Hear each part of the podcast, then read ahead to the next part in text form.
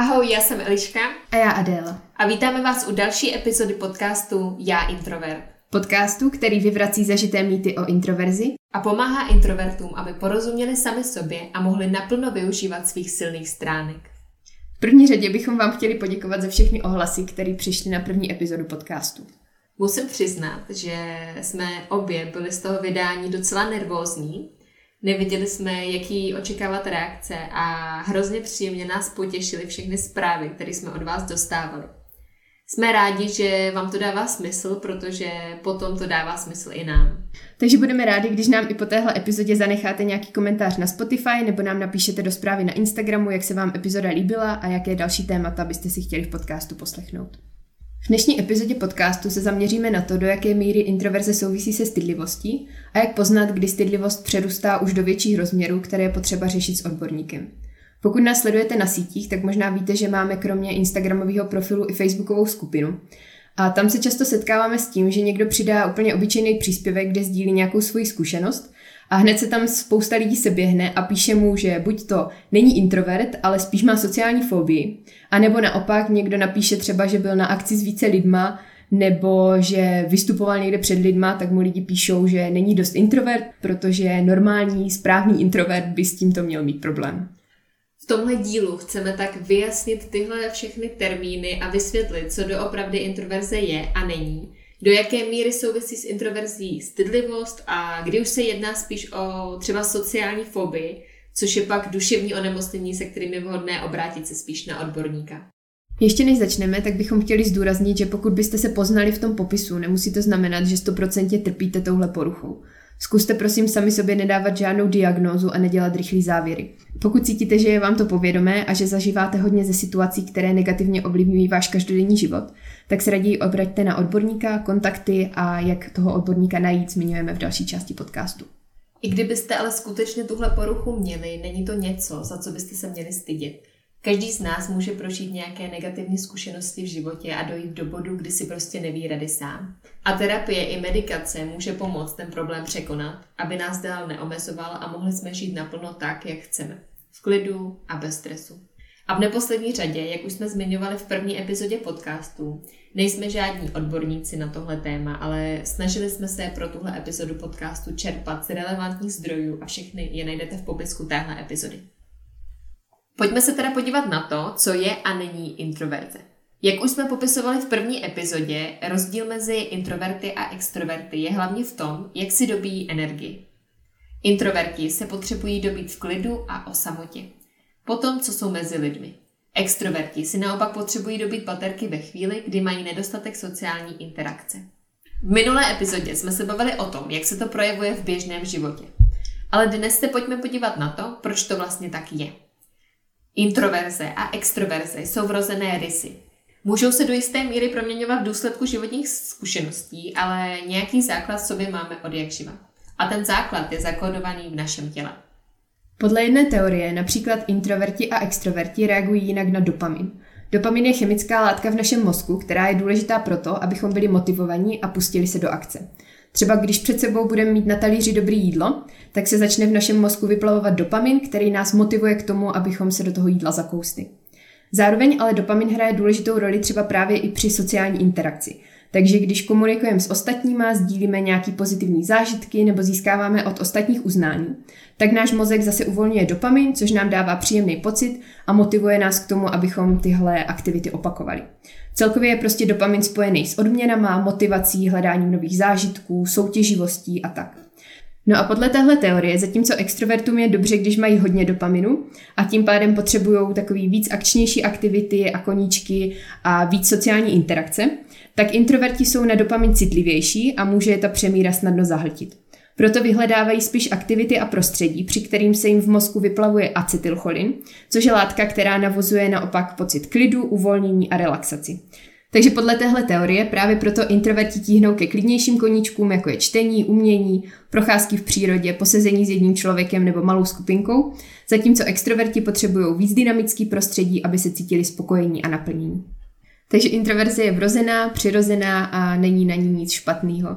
Být introvert neznamená mít malý sebevědomí, mít problém s komunikací, trpět různýma strachama a úzkostma, který mě ovlivňují v každodenním životě, mít problémy ve vztazích a tak dál. I když si to spousta lidí plete a spojuje si to s introverzí, tak introverze jako taková není něco, co by nás v životě mělo omezovat. Důležitý taky mi přijde si uvědomit, že introverze je jen část naší osobnosti. Je to jen jeden z faktorů, který nás ovlivňují a tvoří to, kým jsme. Stejně tak nás ale utváří například výchova, prostředí a kultura, ve které žijeme, um, ty různé životní zkušenosti, kterými jsme si prošli a taky další specifické vlastnosti, koníčky, talenty, které máme. Takže některé charakteristiky typického introverta na nás nemusí vůbec sedět, i když máte na té škále introvert-extrovert jinak blíž k introverzi. V knižce Ticho Susan Kane třeba zmiňuje, že introverti se umí líp soustředit, jsou schopni dlouhodobě udržet u nějakého tématu nebo projektu, jsou neradi středem pozornosti a když nemusí, tak nemají rádi veřejný vystupování. I když jiné charakteristiky introverze na mě sedí, tak třeba s tímhle se já úplně nestotožňuji. Jsem introvert v tom ohledu, že ráda trávím čas sama se sebou, sama ráda cestuju, jsem schopná se válet několik dní sama doma s knížkou, nesnáším small talk, mám mnohem radši konverzace jedna na jednoho o nějakých deep tématech, nesnáším small talk, velké skupiny mě unavujou a když jdu na nějakou akci, tak i když mě to baví, po určité době je toho na mě prostě moc. Ale zároveň jsem se jako dítě třeba ráda předváděla, zpívala jsem, tancovala a od jak živá, i když mývám trému, tak mám ráda prezentace a vůbec mi nevadí vystupování před nějakou skupinou, když si to předem můžu připravit a vím, o čem mluvím. To mě potom i baví. A zároveň mám od malička velký problém s pozorností, nejsem schopná se moc soustředit, hodně skáču mezi aktivitama a jsem dost přelítavá, vždycky mě něco rychle chytne a potom mě to po chvilce zase přestane úplně bavit. Každý z nás je prostě jedinečný mix a nejde o to se někam škatulkovat, ale poznat sám sebe a svoje vlastní potřeby. I když se tento projekt jmenuje Já introvert, nejde nám o to vytvářet nějaký nálepky. Já, když jsem třeba mluvila o tomhle projektu doma, tak brácha mi na to říkal, proč to pořád řešíme, proč pořád potřebujeme vymýšlet nějaký škatulky. A já jsem se mu snažila vysvětlit, že právě nejde o to vytvářet škatulky, ale že tím, jak ta společnost je hodně nastavená extrovertně, tak chceme v tomhle projektu ukázat, že je tu i nějaká druhá stránka a chceme pomoct lidem, kteří se na té škále nachází blíž k introverzi, aby se přijali takový, jaký jsou. Takže prostě introverze je určitý osobnostní rys, ale není to problém, který by nás měl omezovat. Přesně tak. To, že upřednostním večer s kamarádkou u vína oproti velký hlučný party je moje přirozenost a není na tom nic špatného. Ale pokud je mi třeba jako vyloženě fyzicky špatně, když mám jít třeba do obchodu nebo nastoupit do MHDčka, tak uh, už to může být problém. Může to být prostě jen stydlivost a nízký sebevědomí, se kterým můžu pracovat a rozvíjet ho. Můžou to být nedostatečné komunikační dovednosti, které jsou dovednosti, takže se dají trénovat, učit a rozvíjet. Pokud mě to ale už extrémně omezuje, narušuje to můj každodenní život, mám fakt úzkost, hrůzu z eh, těch běžných činností, pak je to něco, co bych eh, měl určitě řešit s odborníkem, a ať už jsem introvert nebo ne. Co se často s introverzí míchá, je stydlivost. Zatímco introverze je osobnostní rys, tak stydlivost je emoční stav, který vzniká spíš negativníma zkušenostma, který sbíráme během života. Stydlivost v podstatě znamená, že se bojíme, že nás někdo bude nějak hodnotit nebo soudit. Může se to projevovat třeba tak, že máme trému, když máme vystupovat před lidma, že se třeba bojíme někoho oslovit a říct si o pomoc, nebo celkově se seznamovat s novýma lidma, protože se bojíme, že nás nepřijmou nebo že se před nima nějak strapníme.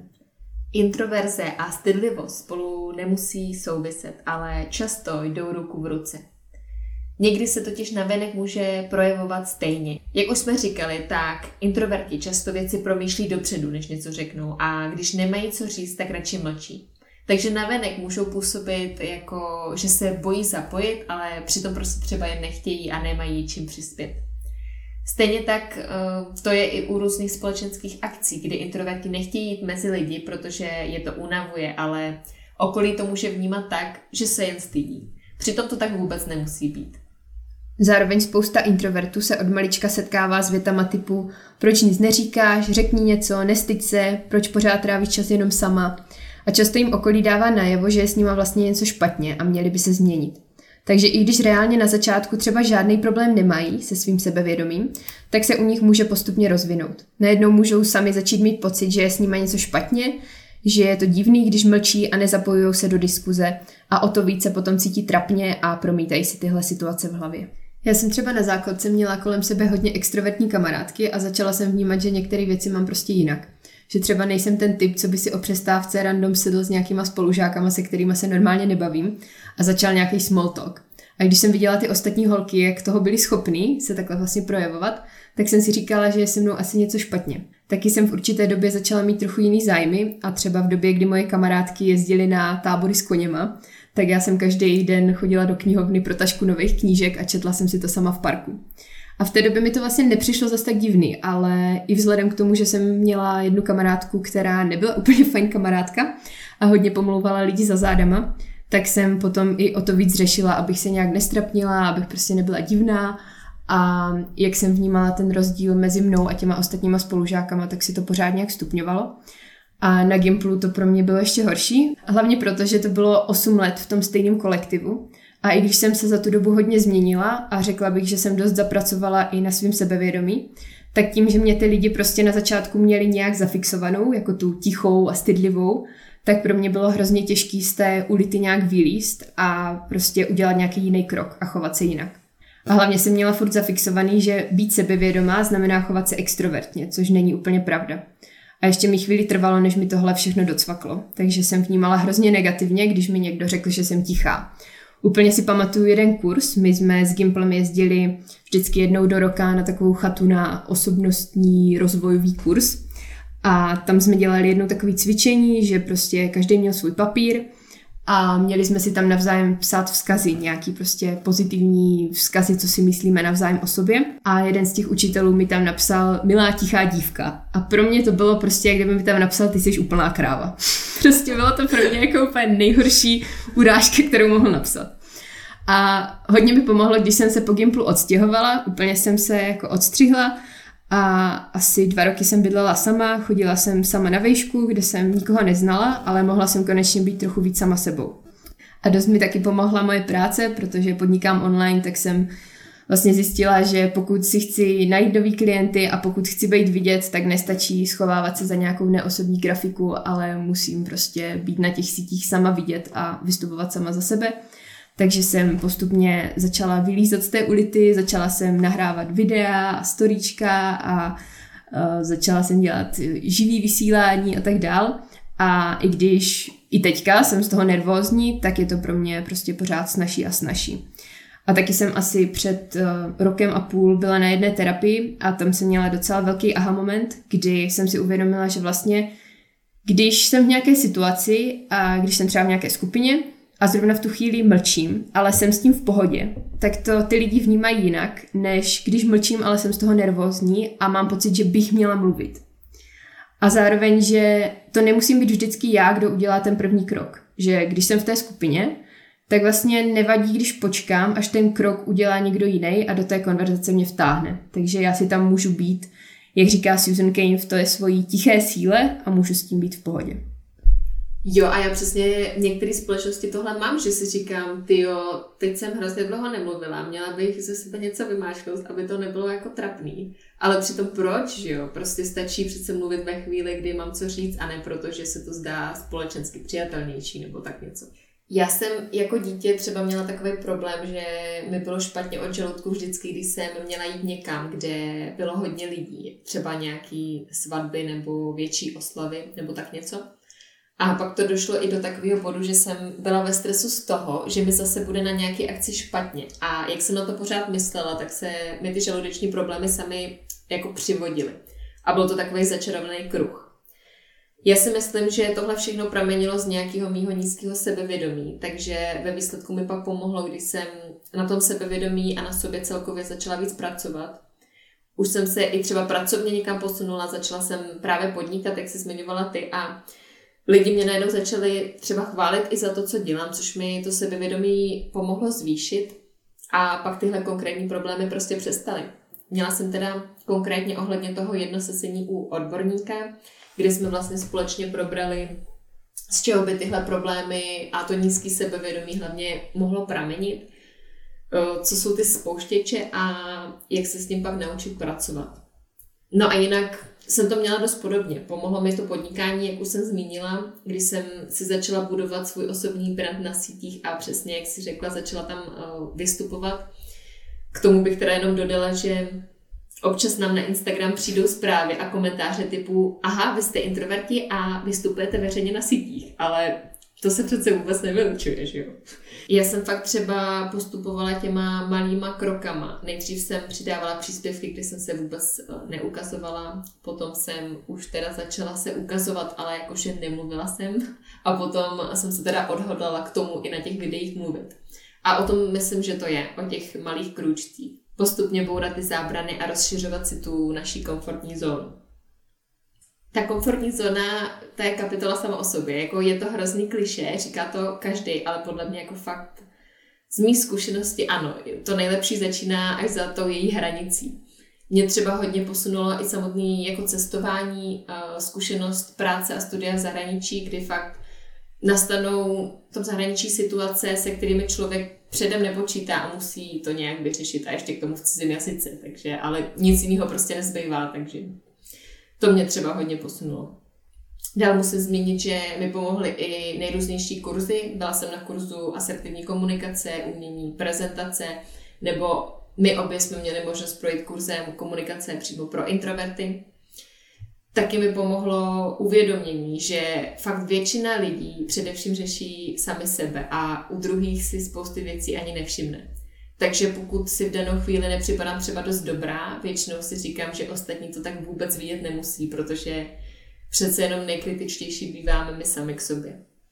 Jo, úplně s tím vším souhlasím. A jak jsi říkala, eh, že vlastně ta komfortní zóna se vždycky rozšiřuje v těch situacích, kdy prostě musíš ten krok udělat, tak tady z tohohle jsem zažila taky několikrát, když jsem třeba byla s mamkou jednou na dovolené v Itálii a to bylo v době, kdy jsem fakt z italštiny znala pár slov, teď jako jakž, takže bych se domluvila. A uh, my jsme byli jednou prostě na výletě a byli jsme v nějakém městě asi hodinu od toho našeho ubytování. A teďka jsme potřebovali zjistit, jak se dostaneme zpátky. A prostě jediná možnost, jak to zjistit, byla, že zajdu do nějakého jako random obchůdku a zeptám se tam toho člověka, jako kde si koupíme lístky na autobus zpátky. Protože ty autobusy tam prostě neměly jako žádný stanice.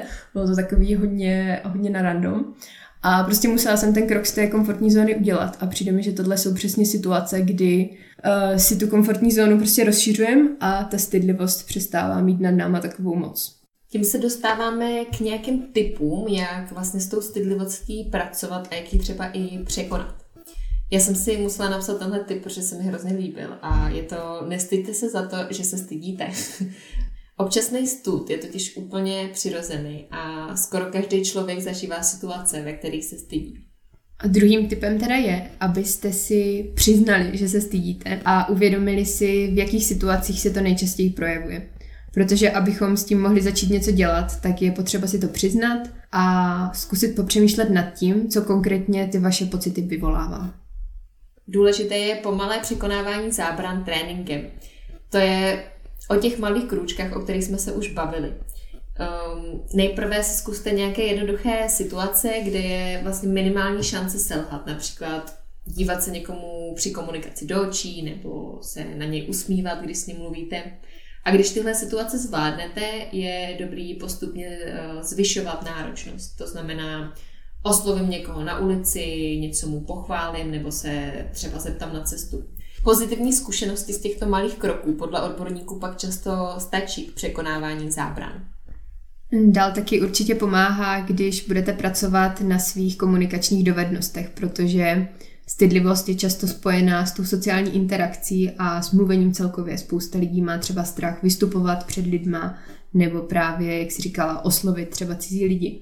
A existuje spousta kurzů, knížek, nějakých workshopů, kde tady na těch komunikačních dovednostech můžete zapracovat. Důležitý je nedávat prostor tomu, co nám nejde, ale naopak se soustředit na ty naše silné stránky. Je dobrý si to třeba i sepsat, ty naše pozitivní vlastnosti, to, co nám jde. Můžeme se i zeptat někoho blízkého na to, jaký podle něj máme pozitivní vlastnosti a přečíst si to vždycky, když se cítíme nejistě. S tím souvisí i to, že bychom se měli zaměřit vždycky jenom sami na sebe a neporovnávat se s ostatníma. Každý je jiný, každý mu jde něco jiného a určitě nemá smysl porovnávat to, jak se projevujeme s někým, kdo má třeba extrovertnější povahu, která je prostě ze své podstaty jiná, projevuje se jinak. A v neposlední řadě to, co už jsem tu zmiňovala, uh, přiznejme si, že nikoho tolik nezajímáme. Ostatní se starají hlavně sami o sebe a taky mnoho věcí snadno unikne. Tak, to jsme vysvětlili introverzi, stydlivost a teď se podíváme na tu sociální fobii, což eh, je teda něco, co už si vyžaduje odbornou pomoc. Stydlivost a sociální fobie spolu mají hodně společného. Obojí je vlastně spojený se strachem, že nás někdo bude nějak hodnotit, soudit, že se nějak strapníme nebo tak něco.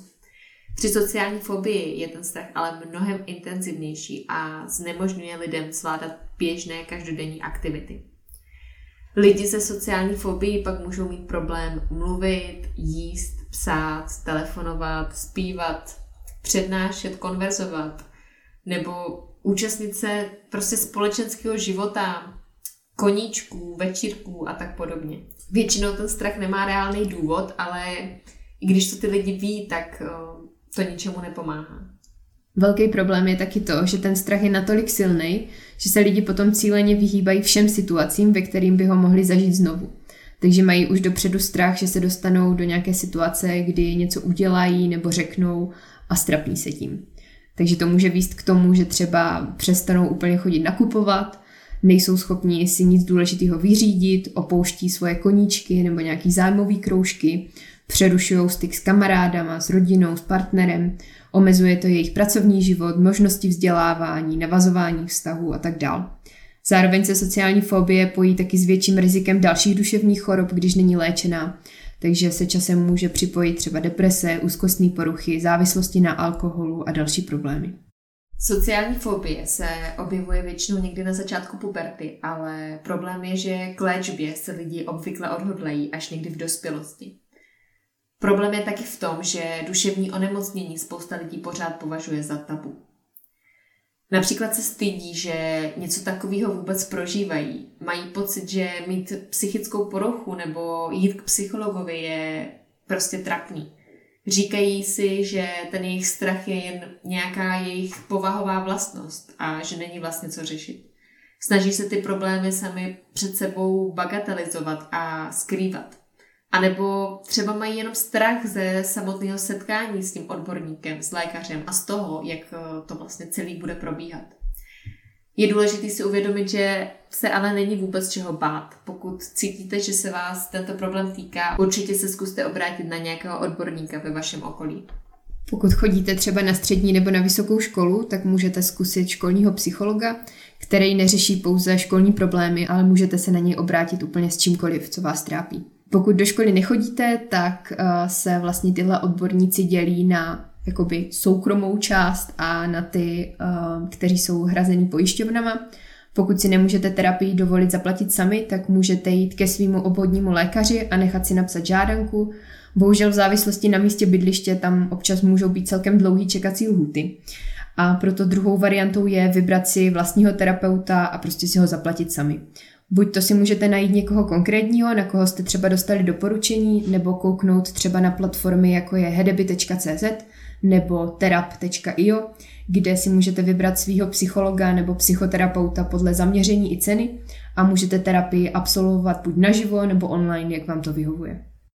Pojďme se teď přesunout k tomu, co jste nám na tohle téma psali vy.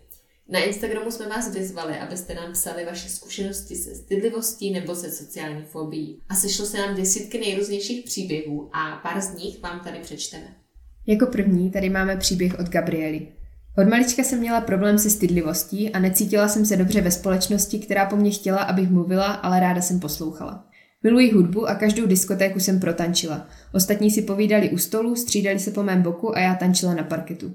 V hlavě jsem vždycky řešila, kdo se dívá, vždycky jsem si našla nějaké místo, kde jsem byla nejméně vidět.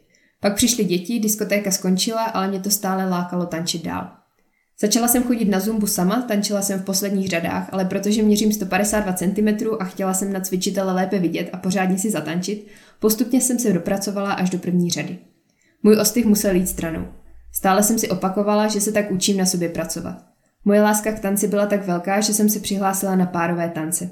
V mém těle se odehrávaly nejrůznější protichudné emoce a nejraději bych byla zavřená doma v bezpečí. Nevzdala jsem to a teď chodím do tanečních sama, protože láska je láska. Po takové události si vždycky doma odpočinu, načerpám energii, abych se mohla znovu pustit do tance. Kromě tance jsem se několikrát snažila překonat svoji stydlivost tím, že jsem dělala kompars, ale to je pro mě velmi vyčerpávající. Myslím si, že když si introvert najde něco, co ho opravdu baví, dá se pracovat i na stydlivosti. Tady hodně rezonuju s tou poslední větou a jsem ráda, že to bylo zmíněno, protože to je přesně to, co jsme říkali i my, že jsme se snažili pracovat sami na sobě, co se toho podnikání týkalo a to proto, že nás ta práce prostě baví a chceš se někam posunout, chceš se někam dostat a nejde to bez toho, aniž by si sama sebe nepřekonávala.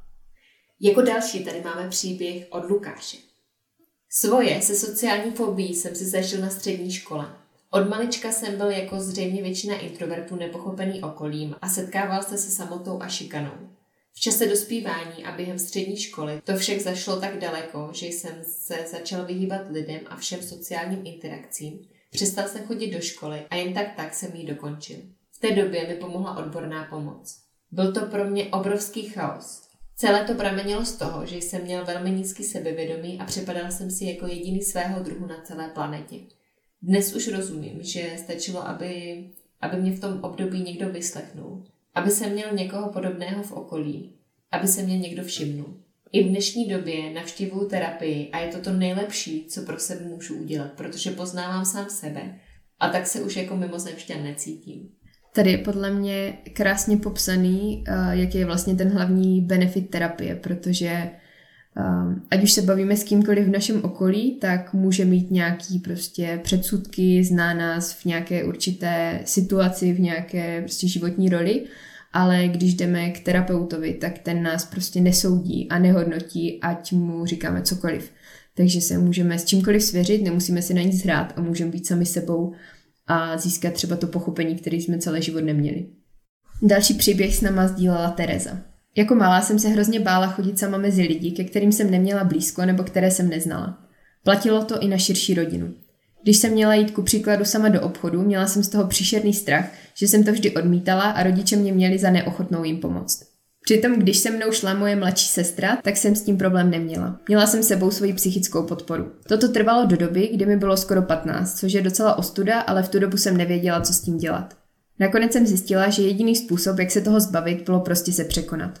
Po několika pokusech moje fobie a ostych začaly postupně opadávat. Asi to není typická sociální fobie, ale hodně úzká komfortní zóna. Od té doby si ji snažím rozšiřovat, jelikož ten strach tam vždy podvědomě je, ale když ho překonávám, mám ze sebe dobrý pocit. A když je třeba, vím, že jsem schopna to zvládnout. Tady Terka zase skvěle reflektuje to, co už jsme taky zmiňovali, že ten první důležitý krok je vůbec si uvědomit, že tady ten problém je, uvědomit si, kdy a v jakých situacích se objevuje a pak se mnohem lépe řeší. Další příběh je od Šárky. Stydlivá jsem byla už ve školce, ale když jsem nastoupila do páté třídy do většího města a musela se seznámit s novými spolužáky, zapadnout do kolektivu, tak mi to vůbec nešlo. Spolužáci ve třídě spolu byli už od první třídy, já tam přišla jako nová. Dopadlo to tak, že jsem vůbec nemluvila. Neprojevovala jsem se. O přestávce jsem jen seděla v lavici a s nikým se nebavila. Doma jsem se chovala normálně, tedy rodiče vůbec netušili, jak velký je ten můj stud ve škole a jak moc mám problém se integrovat do kolektivu, jak moc se moje sociální fobie prohlubuje. Byla jsem na to úplně sama. Učitelé také moc nepomohli. Tak toto pokračovalo až do devítky. Pak i na střední škole a částečně i na vysoké. Až po vysoké škole, když jsem začala podnikat ve své tvorbě, se to postupně zlepšovalo. Dostávám se jakoby do původního nastavení, sdílení, otevřenosti světu a spolupráce s druhými. Přestávám se stydět komunikovat a vylézám ze své ulity. Byť na lidi stále působím tiše a uzavřeně, vnitřní změnu cítím obrovskou.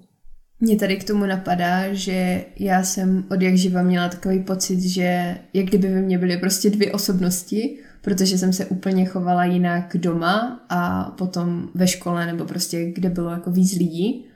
A přesně jak Šárka popisuje, že prostě doma se chovala normálně, tak já jsem si taky vždycky připadala úplně jako uvolněně, v pohodě, sebevědomě a potom, když jsem šla do nějaké skupiny, kde bylo víc neznámých lidí, nebo lidí, se kterými jsem si neměla co říct, tak jsem hnedka cítila ten velký rozdíl mezi mnou a těma extrovertnějšíma, výraznějšíma lidma a připadala jsem si prostě divně. Já jsem tohle přesně uh, vnímala, když jsem byla na Erasmu v Portugalsku, tak tam jsem, tam jsem potkala fakt jako skvělý lidi a v té naší partě jsem si připadala dobře a nebála jsem se projevovat a být sama sebou. A potom, když jsme měli tam hodiny portugalštiny, tak jsme měli za úkol vlastně popsat svého spolužáka. A jedna moje spolužačka mě tam popsala jako extroverta. Což pro mě bylo hrozně vtipný, protože já největší introvert, který tady založil prostě projekt pro introverty a ona prostě mě brala jako extroverta, protože jsem se tak v té naší partě chovala. Takže to mi taky přišlo hrozně zajímavý. A to je přesně ono, že v určitých situacích se můžeme chovat jinak a je to vlastně naprosto přirozený. Tohle popisuje i takzvaná teorie volných osobnostních rysů, která říká, že když děláme nějakou činnost, která je pro nás důležitá, která pro nás má nějaký smysl, tak jsme schopni jakoby trošku změnit tu naši osobnost a chovat se jinak, než je nám přirozený. Susan Kane to ve své knížce popisuje tak, že podle teorie volných osobnostních rysů jsme se narodili a jsme kulturně obdařeni jistými osobnostními rysy, introverzí například, ale umíme jednat a jednáme mimo svůj charakter ve službách základních osobních projektů. A zároveň tam ale říká, že je potřeba si tam udržovat nějaké hranice, abychom prostě sami před sebou nehráli nějakou roli a nesnažili se prostě pořád 24-7 hrát něco, čím doopravdy nejsme. Takže je potřeba tomu dát nějaký hranice a prostě říct si, že tady v téhle situaci je pro mě vlastně výhodnější a příjemnější si trošku zahrát na extroverta a jsem s tím v pohodě, ale o to víc si potom třeba vyhradím prostoru na to, abych si zase dočerpala ty baterky a věnovala se těm svým introvertním aktivitám. Další příběh nám napsala Jája. Když se stydím, tak se snažím stydlivost překonat. Například ve škole jsem se dřív při každé své prezentaci bála a moc se mi ten přednes nedařil. A nedávno jsem dobrovolně přednášela před 40 lidmi a kromě lehkého třesu v rukách to se mnou nic neudělalo. Je opravdu těžké se překonat a jít do toho, ale pokud budete mít jen špetku kuráže, zkuste svou stydlivost překonat. Mně překonání největšího strachu trvalo 9 let. A poslední příběh je od Míši. Vždycky jsem se styděla říct svůj názor a v hlavě si říkala odpovědi. Styděla jsem se být v něčem první, vynikat a tak dál. Bohužel většinou jsem svoje myšlenky nikdy neřekla. Je mi 33 a zhruba do svých 30 let jsem si myslela, že dělám něco špatně. Chyba byla v tom, že jsem byla obklopená samými extroverty a nechápala jsem, proč nejsem jako oni. Nyní na sobě pracuji a chápu svoje podvědomí a jsem spokojená tak, jak jsem. A vím, že na tom není nic špatného. Stačí si uvědomit sílu sama v sobě a nesrovnávat se s okolím. Já třeba můžu za sebe říct, že klidně můžu být ve skupině pěti lidí, se kterými se kterýma cítím, že jsem na stejné vlně a pak v té společnosti působím prostě jako extrovert. Nebojím se projevovat, být středem pozornosti a tak podobně. A potom mi stačí, když do téhle samé společnosti přijde třeba jenom jeden člověk, který mi svou energii třeba tolik nesedí a už mám problém být sama sebou. Často, když je tam někdo, kdo má tu energii příliš výraznou, tak já mám pak takový tendence se trochu stahovat a upozadovat. Já tady tohle úplně znám a dostala jsem se do hodně situací, kdy jsem to cítila podobně, protože, jak jsem říkala už v jedné té vsuvce, tak jsem kolem sebe měla i hodně extrovertní kamarádky a zároveň přítel je velký extrovert a mám i v rodině dost lidí, kteří se projevují hodně extrovertně. Třeba moje babička je strašně ráda středem pozornosti a je schopná jako fakt výst small talk úplně s každým, ať je to prostě random člověk na ulici nebo prodavačka v obchodě. A mě to vždycky je hrozně nepříjemný, když jsem prostě vedle nějakého člověka, který má tady tuhle velkou energii, protože o to více potom uh, uzavírám sama do sebe a nejsem schopna se prostě nějak jako probít do té konverzace. A měla jsem třeba docela vtipný zážitek před časem, kdy jsem byla s přítelem na večeři a my jsme tam tak jako seděli a on uviděl nějakou známou a ta tam byla s kamarádkou. A teď on se začal bavit s tou známou, se kterou se neviděli prostě, já nevím, 20 let. A začali prostě takový ten jako klasický extrovertní small talk a prostě pořád se tam něčemu smáli a tak. A já jsem se dívala na tu kamarádku tady té známé, která prostě byla úplně ve stejné pozici jak já. A tak jsme se na sebe jako soucitně dívali a mlčeli a prostě nikdo nás do té jako konverzace nějak jako nezapojil. A tak jsem si říkala, že jako vlastně v tom nejsem sama. A myslím si, že často si říkáme my introverti, že v té situaci něco děláme špatně, ale taky jako musíme myslet na to, že v té situaci je nás víc a že třeba to, že ti extroverti se snaží jako být pořád středem pozornosti, tak by taky mohli brát občas jako ohled na to, že některý lidi to mají jinak a mohli by zkusit udělat ten krok blíž k ním a zkusit je do té konverzace prostě taky nějak zapojit nebo jim dát aspoň prostor. Je to tak, že já třeba nerada jako mluvím o sobě, sama, sama od sebe, ale když se mě na to někdo zeptá, tak pak jako se dokážu rozmluvit, ale potřebuju jakoby takový to popostrčení od někoho. A že mi někdo projeví ten zájem, že můžu začít jako mluvit. Úplně přesně. Já jsem tohle třeba měla na jednom hudebním festivalu, kde jsme byli s kamarádkou a tam jsme se taky ocitli v nějaké takové partě, kde prostě ona potkala nějaký kamarády, co zná a um, prostě chvilku já jsem tam taky jako stála a nevěděla, co říkat ale potom se myslím někdo zeptal, jako co studuju nebo co dělám za práci a pak už jsem vůbec jako neměla problém se zapojit, ale udělat jako ten první krok mi přijde docela náročný a když to udělá právě někdo z těch extrovertů a udělá tady tenhle jako krůček ke mně, tak je to potom pro mě mnohem příjemnější ta situace. Na závěr bychom chtěli dát takový reality check, že jak to vypadá, když introverti natáčí podcast, tak uh, každou část podcastu jsme se museli důkladně promyslet a už tady sedíme asi tři hodiny a snažíme se vyplodit něco smysluplného, takže asi takhle. a doufám, že si tady tuhle epizodu užijete, tak jako my jsme si užili tady tohle nahrávání. A určitě nám dejte vědět, uh, jak se vám epizoda líbila. Ohodnoťte podcast na Spotify a Apple podcastech a dejte nám follow, protože díky tomu se dostane tenhle podcast k více lidem a můžeme tak šířit tuhle osvětu dál. Děkujeme moc a mějte se krásně.